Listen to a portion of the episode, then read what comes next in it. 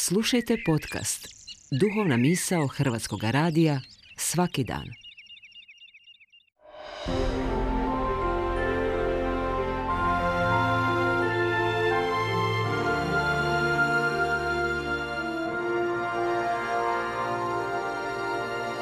Duhovna misao.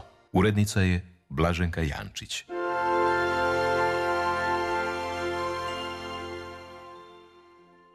Danas s vama razmišlja sestra Valentina Mandarić. Danas se u katoličkoj crkvi slavi blagdan Svetog Marka Evanđeliste. Tko je bio Sveti Marko? O njegovu životu nemamo puno podataka. Pretpostavlja se da je bio Židov koji je slijedio Isusa i prihvatio kršćanstvo. U Novom zavjetu njegovo se ime spominje 10 puta. Vjerojatno je on bio mladić gol za ogrnutu plahtu koji je išao za uhićenim Isusom na Maslinskoj gori. Crkvena predaja mu pripisuje osnivanje i vođenje crkve u Aleksandriji.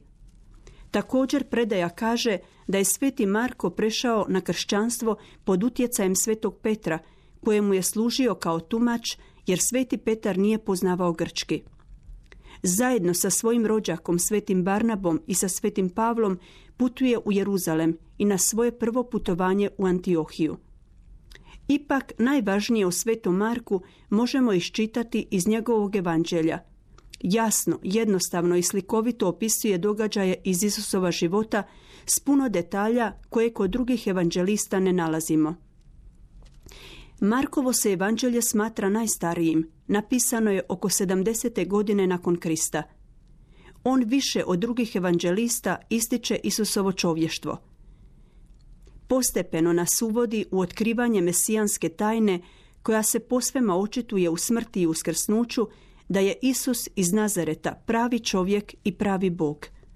Prema martirologiju Svetog Bede, Marko je ubijen i pokopan u Aleksandriji, kamo je morao otići iz Rima. Od 829. godine njegovo se tijelo nalazi u Veneciji, gdje mu je u čast podignuta velebna bazilika. U Hrvatskoj se Svetom Marku posvećene mnoge župne crkve, katedrale u Korčuli i u Makarskoj, a u Zagrebu na Gornjem gradu na Griču starodrevna crkva Svetog Marka, koja je u mnogo čemu obilježila hrvatsku povijest. Prema legendi, jedan je zidar pri gradnji pao sa skele, ali je po zagovoru Svetog Marka ostao nepovrijeđen. Zbog toga je on zaštitnik zidara. Njemu se utječe protiv nevremena, munje, tuče, za dobro vrijeme i za dobru žetvu. Prigodom današnjeg blagdana istaknula bih 2 činjenice. U mnogim našim krajevima za njegov blagdan bile su svečane procesije kroz sela i uzorana polja. Naime, na njegov blagdan svečano su se blagoslivljala polja. U nekim krajevima još uvijek je zadržan običaj, ali nažalost u većini krajeva plodna polja su opustjela i korovom zarasla. Iako danas raspolažemo suvremenom tehnologijom u obrađivanju polja, zbog sve češćih prirodnih nepogoda urodi izostanu. Zato je uvijek potrebno za bilo koji rad zazivati Božji blagoslov.